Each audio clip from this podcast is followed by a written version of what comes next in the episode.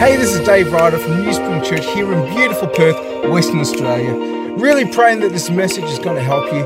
If you'd like some more information about our story, just head to newspring.org.au. Are you guys happy to be in church tonight? Where else would you rather be on a Sunday night? There's some people down at Cottesloe looking at some sculptures. There's other people in cafes and all that, but I would rather be in Camillo in church. So um, that's pretty good. If you are visiting, my name's Dave. Great to have you here. And we are in, we're actually beginning a series um, on the Sermon on the Mount, as you can see. And um, if you weren't here this morning, I haven't listened to all the message, but um, we had Matthew Fricker, Matt Fricker, um, actually kick off this series for us this morning. I'd just greatly encourage you to actually um, get into it. Did you have some fun this morning, Matt? It was good? For the life of me, I have no idea why I just didn't get you to do Sunday night as well. that would have been easier for me. Anyway, are you guys ready to get into this? Are you some kind of excited? All right, beautiful. Well, we're going to be in Matthew chapter 4 in a minute, so you can get your Bibles and you can either open your Bibles there or you can turn your Bibles on because Bibles come in all sorts of um, shapes and sizes these days. But um, the title of today's message is called The Kingdom is Here. The kingdom is here, and um, what I'm going to endeavor to do is actually try to take us into that moment um, of Matthew chapter 4, Matthew chapter 5, and, and, and try to get us in that moment as to what Jesus was doing, what he was endeavoring to do. And I really believe that as we start this series off, if we can understand what Jesus is doing, if we can get some kind of idea as to what's happening in this message, it's going to actually help us as we journey throughout the entirety of the Sermon on the Mount. And as you may have already guessed, if you're part of our church, yes, this is going to take some time to go through the Sermon on the Mount. So hold on tight. We're going to be in for a great, great um, journey together. Well, today, all of us, um, it is my hope that all of us are going to take on the posture of a student. And um, as always, unfortunately, I need to be up here um, trying to unpack scripture, but I really need to be down there as well because I know for myself, I'm really wanting to take on this posture of a student because together as New Spring Church and also as Kalamunda, as we did this morning, um, we are delving into the teaching of Jesus. And what I'm hoping is that the things that we've learned over the last couple of years, there's going to be some ideas, there's going to be some things that are going to be pulled together and they're going to be crystallized. And you're actually going to see that what Jesus is inviting us into is so profoundly bigger than what any of us ever thought possible. In fact, what we're going to actually try to grapple with and understand is what does it really mean to be the church of Jesus Christ? And we've been talking about this for at least 12 months. What does it mean to be the church? How is it that we could possibly have a greater vision of the church instead of having such a small, little, itty bitty vision of the church? What does it mean to be the church? Or to use more poignant language, what does it actually mean to live under Jesus as King? Because we use words, Jesus is Lord, amen. We sing about the Lordship of Christ. And if that word means king, and if Christ means king, what does it actually mean, like at brass knuckles? What does it mean to actually live under the reign of Jesus? That's what we're going to try and do and try to discover together as a church as we journey through this sermon over the next couple of months as far as I can kind of see, and it's kind of my perspective, I don't think that the church is generally held in high esteem in certain parts of society. Would that be a fair thing to say? in some parts of society, in a lot of parts of society, would that be kind of even fairer? The, the, the world doesn't really see the church as like the way we should see the church, really. And um, sometimes I think that we can get this victim mindset and say, you know what, the world's being really mean to the church. Boo hoo, poor little church getting picked on all the time. We're getting picked on, picked on, picked on. I actually don't think that's happening. There are actually some, um, some feeds that I've read on Twitter and Facebook and all that, and there are some Christians who actually um, put forward and say, you know what, at the moment the church is getting persecuted. And to be honest, I don't think that the Western church is getting persecuted because that would actually be an insult to our brothers and sisters around the world who genuinely are being persecuted right now. We, we talk about, oh, we seem to be losing our, our freedoms. And really, what the Western church is worried about at the moment is that we've had a lot of influence and we've had a lot of power, and the church seems to be losing its power in certain arenas in society. And what happens, what really does happen, is that we, we tend to define power in the same way that the world sees power. And we're supposed to be living in resurrection power, and the de- definition of resurrection power is God hanging on a cross. So I don't think that's actually the case either. Now, I actually believe, and, um, uh, and it's not just me, there's actually a lot of um, church leaders around the world who've made this observation. There's a, we suspect that the reason why the church isn't taken too seriously in this present cultural moment probably has more to do with the fact that possibly, maybe, just put it out there, maybe we as Christians don't take Jesus too seriously. That could actually be the issue at hand right here in this particular cultural moment in which God's asked us to live and serve. Skye Jethani, in his book, What If Jesus Was Serious, a book I've been trying to promote over, I think it was since November or something, he actually says in his introduction a really profound insight. He says this What if the underlying malady afflicting Christians, afflicting Christians today, isn't that we take Jesus too seriously, but that we fail to take him seriously enough? What if much of the culture's judgment of, Christi- of Christians isn't the result of obeying Jesus, but the result of Christians ignoring him? Boy, that hits you, doesn't it? You know, come to church on a Sunday night. Dave's going to really encourage you. what a great way to start. And I can't help but think of the words of Jesus as I'm listening to that. Um, last uh, couple of years ago, we were going through Mark, and I remember as we went through Mark chapter 4, and we were talking about this parable, the parable of the soils that Jesus is talking about, this parable that he gives us as a result of, of his family and, and of the laws and the scribes rejecting his teaching. He, he talks about this parable, and he ends the parable by saying, Having eyes they can't see, and having ears they can't hear and he was actually putting forward this, this idea that it is the rejection of my teaching, it's the rejection of my words that actually leads you to be like an idol, to be like a statue. You might have eyes and you can't see, you might have ears and you can't hear. And what Jesus is saying, how you receive my teaching, that means absolutely everything. That is the fundamental question about how we actually receive the teachings and, and how we obey that. Later on in, in um, the Sermon on the Mount, we'll get that to it in a couple of um, months' time, but he says in Matthew chapter 7, verse 24 to 27, something of a similar sentiment. Jesus says this anyone who listens to my teaching and follows it is wise. Everyone say wise. Wise, like a person who builds a house on solid rock. Though the rain comes in torrents and the floodwaters rise and the winds beat against that house, it won't collapse because it's built on the bedrock. But anyone who hears my teaching and doesn't obey it is foolish like a person who builds a house on sand. And when the rains and the floods come and the winds beat against the house, it collapses with a mighty crash. This entire Sermon of the Mount, which we're about to kick off in a couple of minutes, this is actually the teachings of Jesus, or what Augustine has actually said, it is the perfect standard of the Christian life. And in this sermon, Jesus drives home one haunting question Will you follow me? Will you follow me? And that's the question that you and I are asked every single day, and especially as we go through this sermon the question will you and I follow Jesus? How are we going to listen to the teachings of Jesus? Are we going to be able and willing not just to hear the words, not just to hear the syllables, not just hear the sounds, but to actually start walking this word out? That word listen is so nuanced, it means more than hear, it means to obey. Are we going to do that? And we might sit here and say, Yes, amen, I'm going to follow Jesus, I'm going to obey Jesus. But what happens when Jesus starts meddling with your life? Who really enjoys it when the Lord starts meddling with your life? Have you ever had the Lord meddle with your life? Right? Seriously? He seems to like take great delight in meddling in people's lives, right? Like you going about your life, you're just enjoying it, you're just kicking it, you know? And you think you're kicking it with the Lord, and then all of a sudden he taps you on the shoulder and he points at something and says, You know what, Dave? That needs to change now. He starts meddling, man.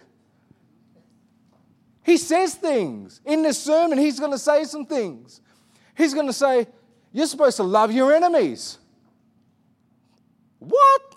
It's like, Are you serious? That sounds like the stupidest thing I've ever heard in my life. Doesn't it? That person's trying to kill me and you want me to love them? Like, so, so what are we going to do when God says that? Because evidently, if we're followers of Jesus Christ, if we have that sign Christian on us, we actually are supposed to love our enemies. In other words, we don't actually have any enemies. Funny, isn't it? Like some of the Christian movements, we actually make movement and we cause movement by actually having enemies and supposed to love our enemies. That doesn't make any sense. You know, what are you going to do there? What about sacrifice? We don't like sacrifice. And then Jesus comes and you're going to have to sacrifice. What about when Jesus starts meddling in some real personal stuff like your money? Have you ever had the Lord meddle with your money?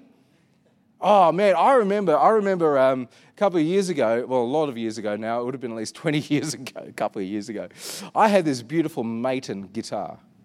It was good. Oh, it sounded sweet. It was beautiful. It was just. It smelled good. Have you ever smelled an acoustic guitar? They smell so good. If, if you love guitars, have you ever gone into like mega music or something and into the acoustic guitar section and you can smell the wood of an acoustic? It is, oh. And I was like leading the, the, the youth and young adult worship team. I had this beautiful Maton guitar. And the time came where I actually had to put down my guitar and start picking up a microphone, right? So it came when I actually had to hand over the worship team. And guess what the Lord's saying to me about this Maton guitar? This is what he says, word for word, and I did not like it at all. He said, Dave, I give you tools to use, not necessarily keep. And he actually picked out this young punk. and he said, I want you to give this expensive, beautiful Maton guitar to this up and coming worship leader. Do you think I really like that? I can stand here and say, Oh, Dave, you're so generous. Dave, you're so amazing. That is the Lord meddling with you, man. Meddle with you. So he might tell you, no, Simon loves his guitar. But, but what about things like that? What about our sexual ethic? We're living in a world where it says, like, anything is permissible. You can do whatever you want. Ultimate freedom. But we know that if you keep on going down in a certain trajectory, if you certainly go down a certain pathway, that doesn't lead to flourishing, that leads to destruction. So the Lord wants to say some things, doesn't He? You know, and He's going to start meddling with that. He's going to start picking at that. And not because He's wanting to be a party pooper, because He has this idea, He has something in mind for your betterment, for your flourishing. So He wants to start meddling. You know, he's going to come to us in this series and he's going to start talking to us about anger. Anyone get angry? He's going to come to us and talk about anger, and he's going to say, Why are you opening up that doorway of anger? Because it might start with anger, but it might end with murder. And like, why, why are you doing that? It's almost like, like on a, uh, like, like any given night, it would be like in the Ryder household, right? We open up every single window, and we open up the front door, and we put on this big neon sign that is flashing for any criminal who's walking by to say, Guess what? The doors are open, the windows are open, come in and take whatever you want. And that's like anger because it opens up this window and it allows other things to come in. And it might start off being angry, but it might end up in murder. And exactly the same with lust as well. It's like he's saying, I don't want you to open up those windows. I don't want you to open up those doors because it might start off with lust, but it'll end with adultery. He's actually trying to provide a pathway of flourishing for us. Uh, adultery, divorce, verbal manipulation. Man, Christians are good at this one. Especially, especially when we actually start using scripture.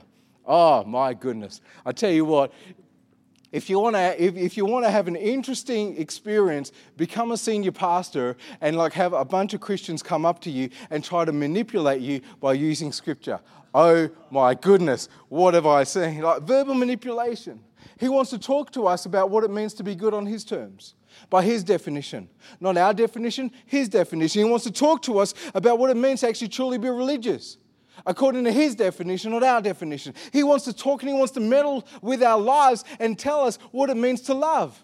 According to what he says love is, not according to what we say love is. He wants us to actually understand what it means to actually really hold power to really hold power. There have been enough stories in the Christian church around the globe over the last couple of months to know that there have been people who've been held in such high esteem and they have abused their power in the context of church. But the Lord wants to actually meddle with that kind of stuff, that we hold it well. Deception and also leadership. What does it mean to lead when it comes to the church of Jesus Christ. You see, I think Skye Jethani is bang on when he actually talks about culture's judgment of Christians isn't the result of us obeying Jesus, but the result of Christians largely ignoring him. And we are going to be stepping into all of these things over the next couple of months. So rock up the church every single week, and I guarantee you the Lord is going to meddle with you. He's going to be pestering you. He's going to be picking on stuff, and he's going to be like sort of uh, like going uh, and like looking under rocks because He loves us as a church and He actually has our betterment in mind and He actually has a mindset of this kingdom mindset which He wants us to step into fully. So it's going to be good. Matthew chapter 4, verse 23 to 935 is a sketch of Jesus' mission and his ministry. What is Jesus actually about? What exactly is Jesus doing? in Matthew, we actually see that Jesus is teaching and he's preaching in Matthew chapter 5 to 7, which we call Sermon on the Mount. That's what we're going to go through. And then from there, he starts healing in Matthew chapter 8 to 9. So the Sermon on the Mount is this comprehensive um, sketch of the teaching and the preaching of Jesus Christ. As he goes around his every single day, what is Jesus teaching? What is he preaching? Well, this is actually a sketch of what we would have expected to actually hear come out of the mouth of Jesus um, if we were there in that present day. Matthew is actually saying to his audience, and Matthew is saying to New Spring Church as we go through this series, here is the message of Jesus, chapters 5 to 7. And here are the actions of Jesus, chapters 8 to 9. Now you're going to have to decide what you do with that. What you're going to do with that. One theologian um, said this The sermon, therefore, is not a list of requirements, but rather a description of the life of a people gathered by and gathered around Jesus. So, what exactly is Jesus doing? Or to put another way, what happens when a group of random people, people that you would never expect, because as we're reading through Matthew 4, we're going to discover that the crowd that are following Jesus, they are not the elite of Israel. They are the ones who are sick. They are the ones who are lame. They are the ones who are forgotten. But what happens when a group of random people start to gather around a king? What exactly is he doing? And that is the key to understanding what is happening in Jesus' ministry. And that is the key to understanding what Jesus is teaching when he teaches these, te- these teachings that we call Sermon on the Mount. If you don't get this, what we're going to talk about right now, you quite possibly could misinterpret and misread the entire Sermon on the Mount.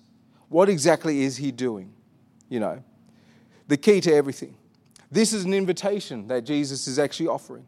This is a doorway through which some people will enter. Not all people, some people. Because as we go through this sermon, you'll be able to identify that there are going to be some people who will not accept this. There are some people who will reject this. But nevertheless, this is the invitation. So, what we're going to do today, and like I said, I want to try and land us in the moment. So, how effective I do this, well, we'll see how, how we go. Um, it worked, seemed to work this morning, so hopefully I can do that again.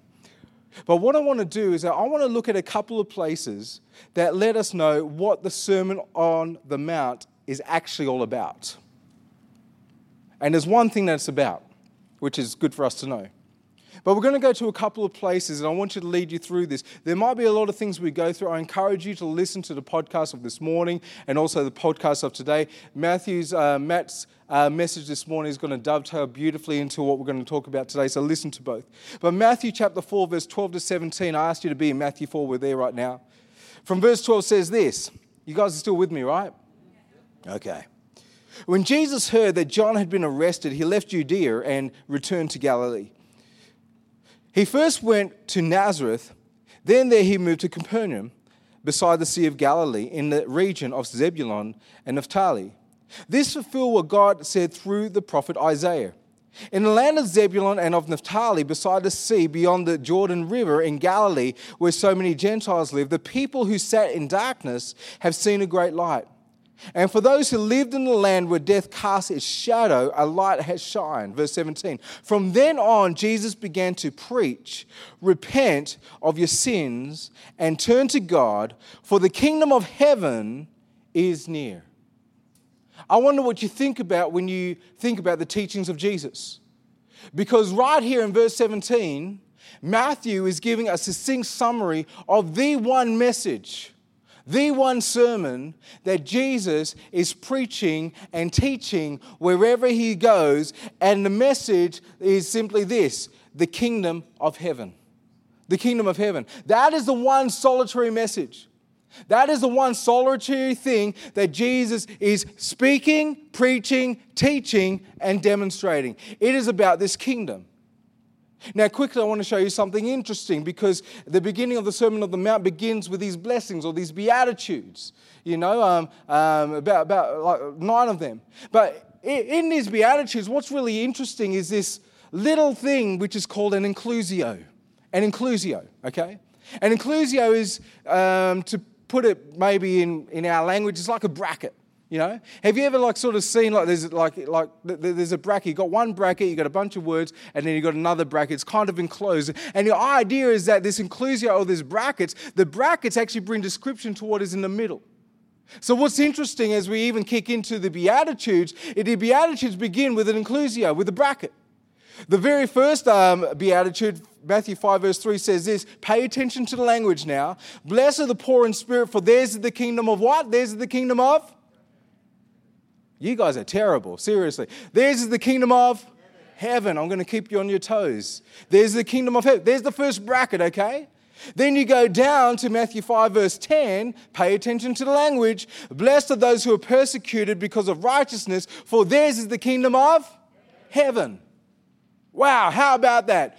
For Matthew 4, verse 17, Jesus' message is about the kingdom of heaven. Here we are, beginning of the Beatitudes, starts off with an inclusio. Guess what it's about? The kingdom of heaven. Pretty good to pay attention to that, isn't it? That's good to know. This is what Jesus is going on about. How about if we zoom out a little bit?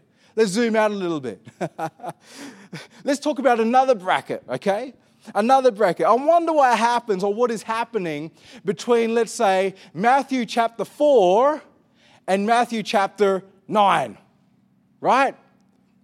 Anyone who, like, like me, and you go through like, like, like a test or exam and you just love any hack you can get. Like, give me a hack. I just want to learn it fast. Anyone else like that? Right? It, it, it, might actually interest you guys to know, if you are that way, that there's another inclusio. There's another bracket within which, again, you can actually discover everything of what is happening. Guess what? I, I, I, can actually see everything that is happening, everything that's being described in between Matthew chapter 4 and Matthew chapter 9. How about that? Imagine reading two verses and going to like, like your pastor and say, you know what, Dave, I just like got the whole picture of, of Matthew chapter 4 to Matthew chapter 9. It only took me like one minute, right? You think I'd be impressed with that? I'd say, no, you just read an inclusio. Matthew 4, verse 23. Pay attention to the language, okay? Jesus traveled throughout the region of Galilee teaching in the synagogues and announced the good news about the kingdom, and he healed every kind of disease and illness. All right, that's the first bracket. Doesn't mean too much until you see a repeat of this kind of language again. Matthew 9, verse 35. Jesus traveled through all the towns and the villages of the area, teaching in the synagogues and announcing the good news about the kingdom, that's familiar language, and healed every kind of disease and illness. That's another inclusio. What is Jesus doing with his what is his mission about? What is his ministry about? What is his teaching about? This inclusio, it describes everything that's happening in between. Jesus' teaching, Jesus' preaching, Jesus' mission is all about another kingdom, which means generally very, very little to us here living in Perth, Western Australia. Because who talks about kingdoms, right? We talk about a Liberal government, the Labor government, and even if they do come to power, but they're not really a kingdom. So it means very little to us, doesn't it? So indulge me for a couple of moments because I want us to spark our imagination. Because to be honest, Jesus comes and he's talking about the kingdom of God. He's talking about this another kingdom. And it doesn't mean too much today, but to, to us today living in 2021. But just imagine, just imagine. Just use your imagination just for a couple of moments with me. Just imagine that you are living in the time of Jesus. You're living in Israel. But you're not living in the city. You're not in Jerusalem. You're actually in the outskirts. You're a little bit in the outback. You're, you're out there in the outskirts. You're in these, these tribal regions, these ancient regions of, of, around the Sea of Galilee. These regions that were once called, like, you know, places like Naphtali and Zebulun. And, and you're this fishing community, you know, you're, you're hard working. You, you come around your business and you go out every day and you fish and you come back in. You're working hard, but you're part of this community. You're not part of, you're not generally in Jerusalem, you're on the outskirts. Imagine this, on the outskirts. So you're one of these people and you're really attached to your land. You love your land. You really love your people, you know? And the thing is, like, if you were closer to Jerusalem or if you were in Jerusalem, there'd be less Gentiles around. But because you're on the outskirts, there's a bit of a mixture. You've got Jewish people, you also got a lot of Gentiles around as well. And you love your land, you love your people, and you also love your story. You love the story because you've been swimming in the story all of your life. The story of Israel. You remember, like from such a young age, you would hear stories. You would delight in stories. And you would sing about stories. And indeed, you pray about stories of your ancestors. These stories about how they lived with their God. And Their God is your God. But you know these stories and you swim in these stories and, and you remember these stories, stories of, of people like King David. You know, how cool is King David? You know, starts off as shepherd boy, gets a couple of stones and knocks off Goliath's head and then he cuts it off, you know. Stories like Moses. What about stories about your people being delivered from Pharaoh? You know, you know because of the stories you've been swimming in all of this stuff, you know what happened at the Red Sea. In fact, you know what happened in the Jordan River, and the same Jordan River where just up until a couple of moments ago, there was this random guy who was baptizing people. He was baptizing so many people, he was called John the Baptizer. So you know what happened in the Jordan River. You remember because you were part of the story. You know your story, how God has used throughout the story of, of Israel these unlikely people. People like Esther and people like Ruth and, and Gideon, and they are used by God in the most unlikely way to, to outwork his plans and his purposes. And, and you know that. You know the, the promise about being in the promised land. And, and you also know the promise that God has given your people that one day he's going to return to the temple, you know. He's not there right now, but, but one day the promise is just like in the days of Solomon, he is going to return. Could you imagine going to the temple because you've been to temple? But, but you imagine in your mind like going to temple and, and literally the glory of God being there and the place being like electric and just an awareness. Everyone knows that we are in temple and God is here. And you know that's not happening right now, but you're swimming in the story. You're swimming in the promise. And you know God has promised He's coming back.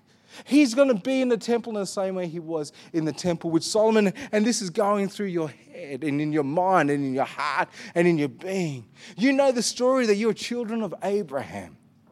You're supposed to be this remnant throughout all the other nations are supposed to be blessed through your people.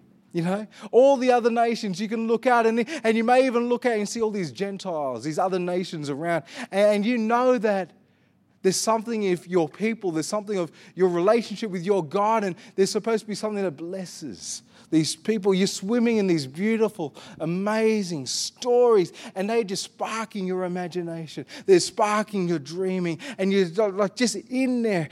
But the problem is, you know something's not well. You know something's wrong. You know there's something wrong because in a moment, you're about to step outside your house.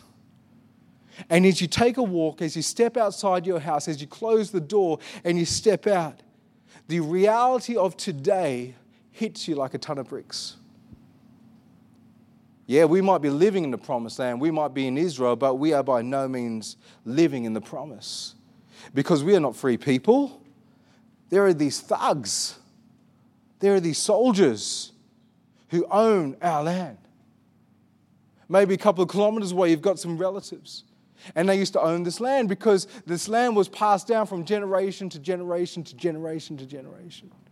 And they used to own this land, but instead of owning land, now they are having to work for someone else's land. Because these Romans came in and they kept asking for more money. And you gave them money, it wasn't enough, so they asked for more money. And it came to the point where they had to get rid of their land, and instead of working their own land, they are now having to work someone else's land. They've lost it. Maybe you've got relatives like that, not so far away, and you, you know that it's happening. And your heart sinks.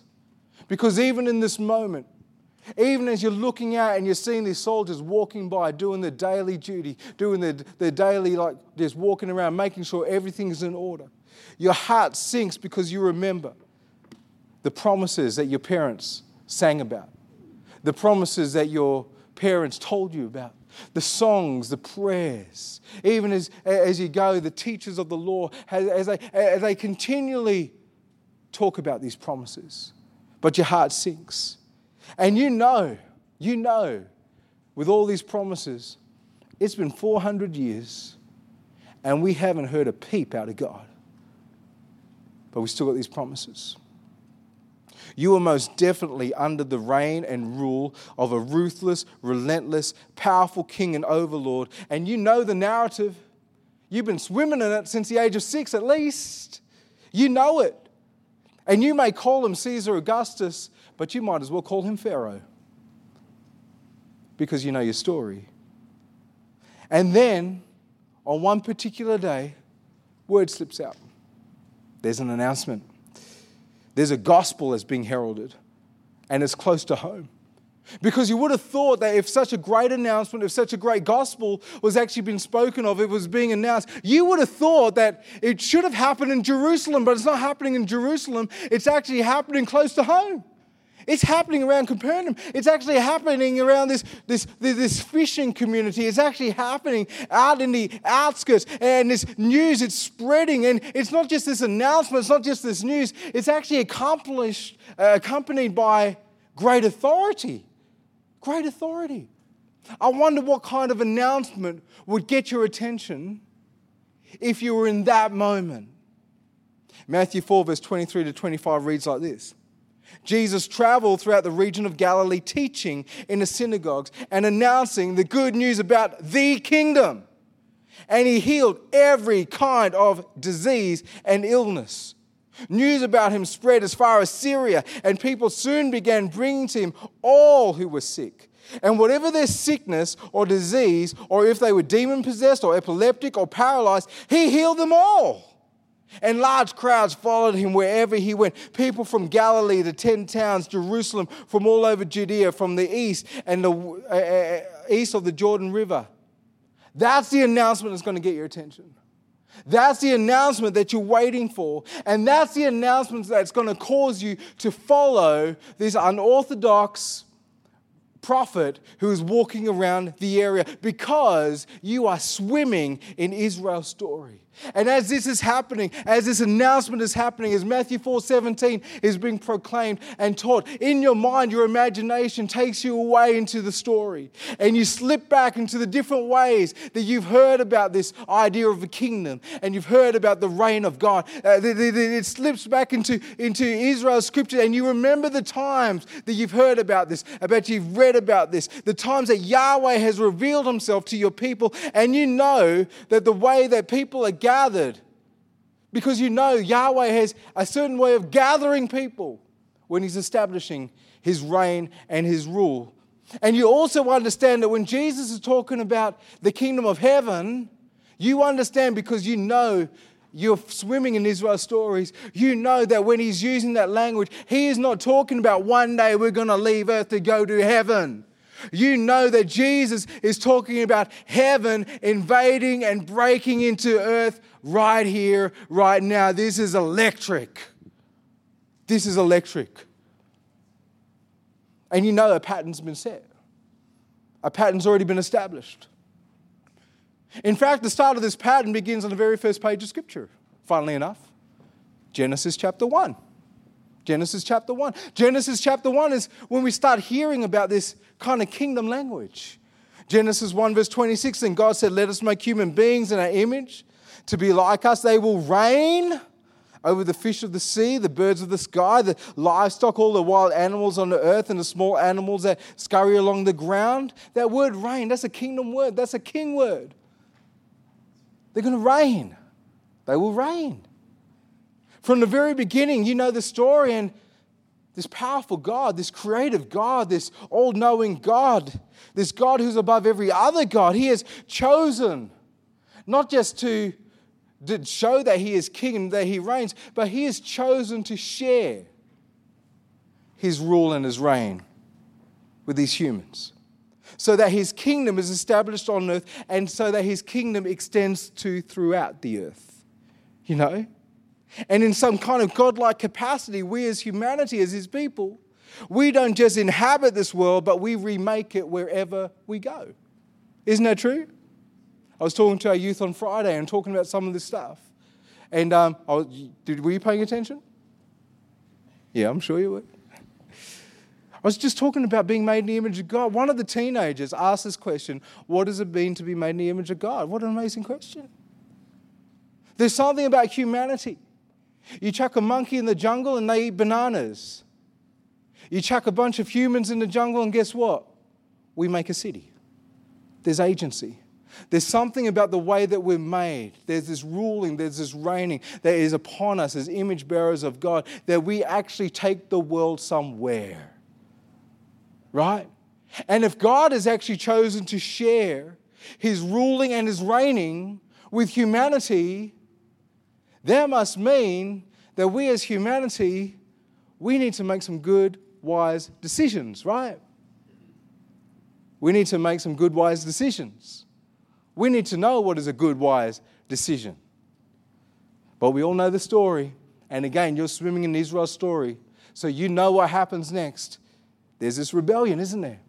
There's a tree. And funnily enough, it's a tree of the knowledge of good and evil.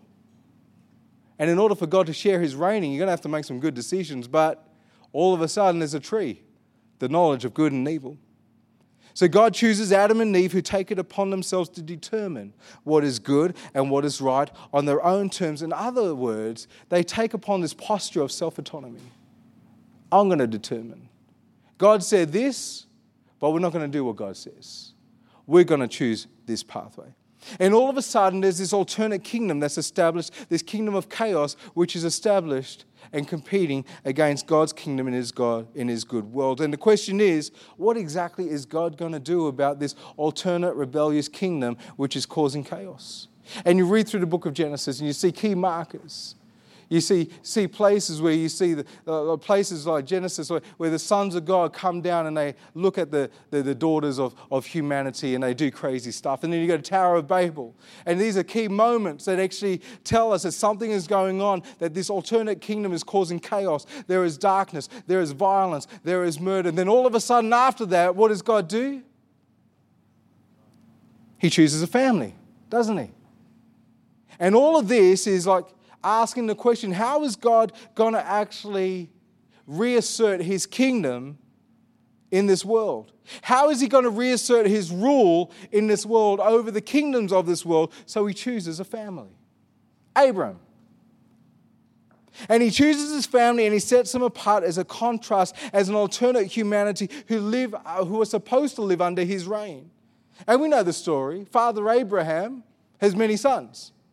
Many sons, his father Abraham. And all of a sudden, all these many sons and daughters make their way to, to Egypt, and Egypt starts to figure out, oh my goodness, Father Abraham has many sons. And many sons, his father Abraham.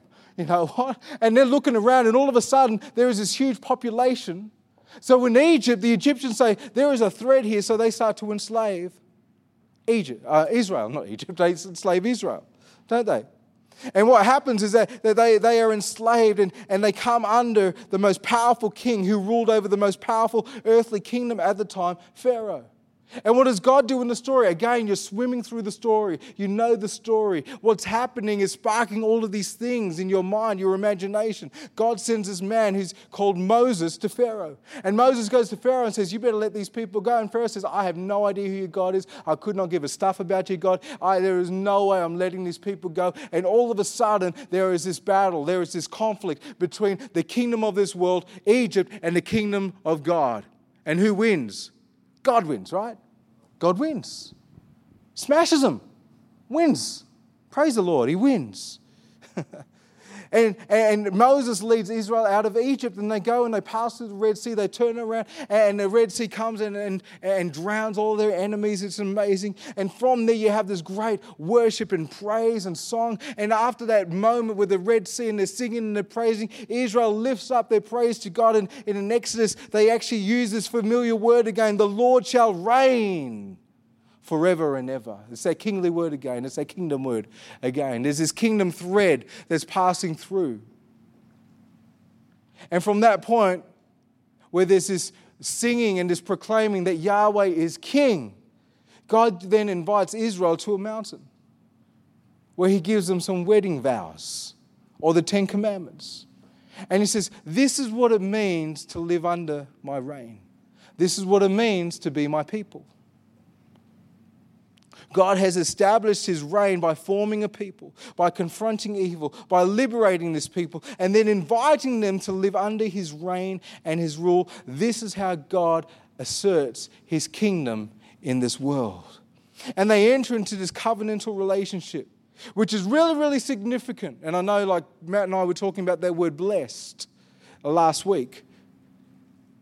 This covenantal relationship, because that word blessed is more than just like a, like a happy or like, gee, you're blessed. No, this is covenantal relationship. It's, a, it's, a, it's an intimate relationship that's happening. So you have all these things that are kind of going through your mind. Israel's story, you've been swimming in it. And like even like from up until the age of six, you've meditated and you've known and you've memorized so much of scripture. You know all this stuff. And in that moment, your mind slips back to where you currently are. You're back in front of your house. You just closed the front door. You're looking at the Romans over there. And for a moment, you've slipped away, but now you're back into the present reality. So you know that when you start hearing this announcement, when you start hearing that this announcement of this gospel, which is accompanied by this great authority, by these sounds, when you start hearing that this guy, this prophet, is saying, Repent of your sins and turn, for the kingdom of heaven is near, you know what it means. It means that the king is reasserting his reign that He is forming a new people, that He is liberating them from the kingdoms of this world, that He will defeat evil, and that He is inviting these people to live under His reign and His rule. You know that because you know the story. Does that make sense? Which makes sense when you read the beginning of the sermon in Matthew chapter 5, and it reads like this Seeing the crowd, he went up on the mountain. And when he sat down, his disciples came to him and he opened up his mouth and he taught them by saying, Jesus goes up to a mountain of all places. Fancy that. He has this random group of people following him. Now, this says his disciples, but in Matthew, Disciples and that word follow are so intrinsically linked. And Jesus, at this present time in the story, he's picked four, but he hasn't picked 12, right? He hasn't picked 12. So the crowds who are following him, there are these people who come to the mountain. Crazy. And he sits down, which is pretty significant, and he starts opening his mouth the Sermon on the Mount is about one solitary idea, New Spring Church. That one solitary idea is this it is the kingdom of God, it is the kingdom of heaven. And how do I live in it? How do I embody it? How does it outwork in my life? It is one solitary idea. Jesus' message is repent of your sins and turn to God, for the kingdom of heaven is near. And we've talked about that word repent a lot over the last couple of years. Because when someone comes to me and say, Dave, you need to repent, initially I'm thinking, oh my goodness, I feel like I'm not even a person. But that word repentance is an invitation. When we actually see that word repentance, it should bring such joy and excitement into our life because we are being invited to actually think differently.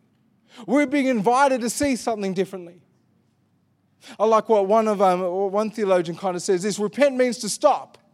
Something is happening that is going to force you to make a decision and reevaluate everything you thought, everything that you knew about the world, everything you thought you knew about yourself, and everything you thought you knew about God. And it's going to involve a radical reorganization of your priorities and your values, or in other words, repent. Something is happening. Because when Jesus is going through this sermon, it makes no sense. Someone's going to slap you, give them the other cheek. Well, that doesn't make any sense. You're supposed to love your neighbor. Are you serious? My neighbor wants to kill me right now. You want me to love him? That makes no sense. Unless something else has happened that makes what Jesus is teaching us to do absolutely obvious. And Jesus is preaching and he is proclaiming that something has happened, something is here, which means that the way that we live is completely different right now. The kingdom of heaven, the kingdom of God is near, it is here, it has come. And in light of that, rethink everything, stop, reconsider everything that you've thought, everything you've thought about this world, everything you've thought about God, everything you've thought about yourself. And this is going to cause you to reevaluate every single priority you've ever had in your entire life. Repent because the kingdom of God is here. Now, evidently, as Jesus is going around, he's doing a lot of teaching, isn't he? A lot of teaching. Matthew's chapter 5 to 7 is this portion of Scripture which is the teachings of Jesus. So, evidently, it means that to live in this new kingdom is going to require a whole bunch of learning, right? Which means that we, as the family of God, we need to have a lot of love and a lot of grace and a lot of encouragement to each other because there are going to be so many times where we don't get it right. But we are actually learning this stuff. I like how Timothy Gombis actually like sort of put some of this, this, this paradigm, especially when it comes to discipleship. He kinds of, you know how scripture says you need to take off the old man, you need to put on the new. And like sometimes for me, as growing up, I would just get so upset with myself. I kept on doing bad stuff, wrong stuff, sinful stuff, and like, why can't I just put on the new? Why can't I put? And I'm getting stressed out. And he says, like, this is the reality. We're now living in this new world, and, and what Jesus wants us to do, he wants us to try this on. Try on this new humanity. Try on this new way of living. And as you do, and as you become more proficient it, you're going to discover that this is what it looks like to be truly human. This is what it looks like to be the church. This is what it looks like to actually be part of the kingdom, to embody the kingdom in this world. And we already know because we're swimming in Israel's scriptures that God's chosen people are supposed to be a blessing to the rest of the nations. So to live in this way is not just going to be for our benefit and our flourishment, it's also going to be a blessing to the other nations. God has come to re-establish his kingdom in this present evil age. And he is doing it, he has done it in a similar way to how he's done it in the past. He forms a new people. He liberates them from the kingdoms of this world. He will defeat evil. He's defeated evil on the cross. And then he is inviting these people to live under his reign and to live under his rule. But to live under his reign is an invitation that not everyone will accept. Not everyone enters. Only those who are poor in spirit. Anyone bankrupt before God today? I am so stuffed before the Lord.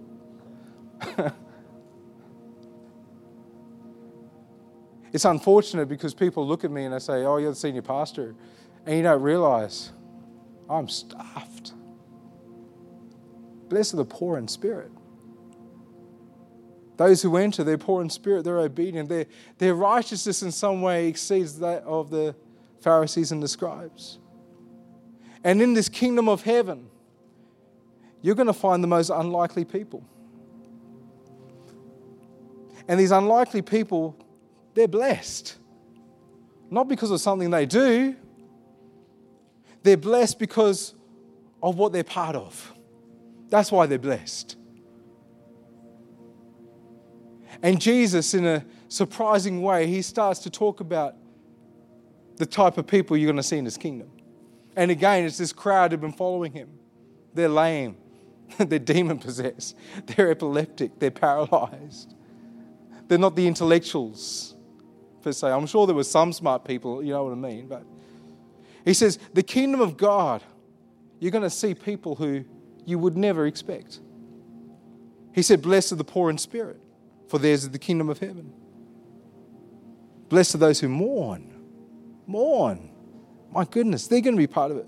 Blessed are the meek, who know how to use power and influence not to abuse people, but to cause people to flourish. You know. Blessed are those who hunger and thirst for righteousness, for they're going to be filled. Blessed are the merciful, for they will be shown mercy. Blessed are the pure at heart, for they will see God. Blessed are the peacemakers, for they will be called children of God. Blessed are those who are persecuted because of righteousness, for theirs is the kingdom of heaven. Blessed are you when people insult you, persecute you, falsely say all kinds of evils against you because of me. Rejoice and be glad, because great is your reward in heaven. For in the same way they persecuted the prophets who were before you. These people are blessed. And why are they blessed? Because the kingdom of God is here, you see. And the kingdom of God belongs to these people. And because, New Spring Church, because the kingdom belongs to you and you're part of the kingdom of heaven, guess what? You're blessed. Because you are part of this, you are blessed. You don't need to work for your blessing. You don't need to strive for your blessing. By very nature of being part of this kingdom, you're blessed. You're blessed. Now, now, here's the kicker. Because we're part of this kingdom, now we have to learn how to walk it out. Now we have to learn how to embody this. Because I have said yes to the invitation. And I've said yes to Jesus being my king. Because I know that God has come to reestablish his kingdom in this world. And I need to learn what it means to come under the rule and the reign of Jesus in his kingdom. And that's going to take some work. And that's going to take some journeying. And that's going to take family. And that is going to take community. It is actually going to take us being the church of Jesus Christ. I have not even got to one of the Beatitudes. go listen to Matt sing. But as we go through the Beatitudes, we're going to actually see how they're rooted in Israel's scriptures as well. Okay? And they're going to bring greater understanding. But all I wanted to do for today, I just wanted us to get into the story. Because if we can see the story in this light, from this perspective, from this vantage, it will radically change the way that we read the rest and the way that we walk out the rest and the way that we, we, we kind of want to embody the rest. The kingdom of God is here, the kingdom of God is near. And I'm part of that kingdom. And so are you if you've made Jesus Lord of your life, and if you are part of the kingdom of heaven, be encouraged tonight.